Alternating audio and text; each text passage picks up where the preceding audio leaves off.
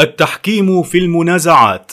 اطلع المجلس على الدراسات المقدمة إليه من قبل أصحاب الفضيلة أعضاء المجلس حول التحكيم الشرعي في بلاد الغرب، وبعد المناقشة والمداولة قرر ما يلي: يدعو المجلس الأوروبي للإفتاء والبحوث المسلمين في أوروبا إلى اللجوء إلى التحكيم وفقا للشريعة الإسلامية في كل ما لا يتعارض مع القوانين السارية في البلاد الأوروبية، ولا سيما في أحوالهم الشخصية ومعاملاتهم معاملاتهم المالية وذلك من أجل الإسراع في حسم منازعاتهم والتخفيف من المحاكم الرسمية. يمكن أن يتم التحكيم عن طريق الاشتراط في العقد أو عن طريق وضع اتفاق تحكيمي عند حصول الخلاف. ومن الأفضل توثيق العقد الأصلي أو الاتفاق التحكيمي لدى كاتب العدل أو أي جهة رسمية أخرى. يمكن أن يختار الأطراف محكما واحدا رجلا كان أو امرأة أو هيئة تحكيمية من عدة أفراد ويجب